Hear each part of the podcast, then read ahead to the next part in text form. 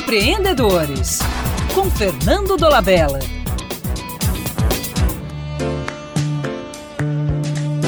O que um empreendedor estrangeiro tem a dizer sobre a experiência de abrir uma empresa em Belo Horizonte? Sérgio Mascaretti, fundador da ITM, uma empresa de consultoria de gestão de grande sucesso em Bergamo, na Itália, relata sua experiência de empreender no Brasil, onde morou vários anos como consultor da Fiat durante a sua implantação em Betim, na década de 1970. Apaixonado pela forma de ser dos brasileiros e conhecedor das oportunidades aqui existentes, ele voltou décadas depois para abrir uma filial da sua ITM no Brasil.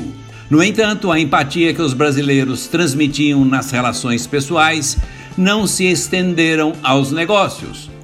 Apesar dos altos investimentos e muito trabalho, os resultados que Masquerete obteve foram fracos. Na busca de parceiros, ele constatou que os empresários brasileiros fugiam dos riscos, temiam a internacionalização e buscavam resultados imediatos. Queriam ganhar antes de investir, mantendo-se longe das incertezas.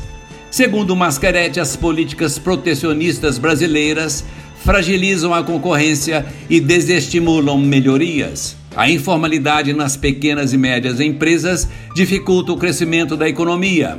Na gestão, o taylorismo e o baixo custo da mão de obra sufocam o desenvolvimento de competências e a criatividade dos empregados. A enorme distância entre as universidades brasileiras e o mundo empresarial é um obstáculo às inovações.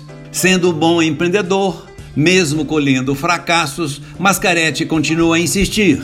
Até quando, não se sabe. Até mais e um abraço do Fernando Dolabella.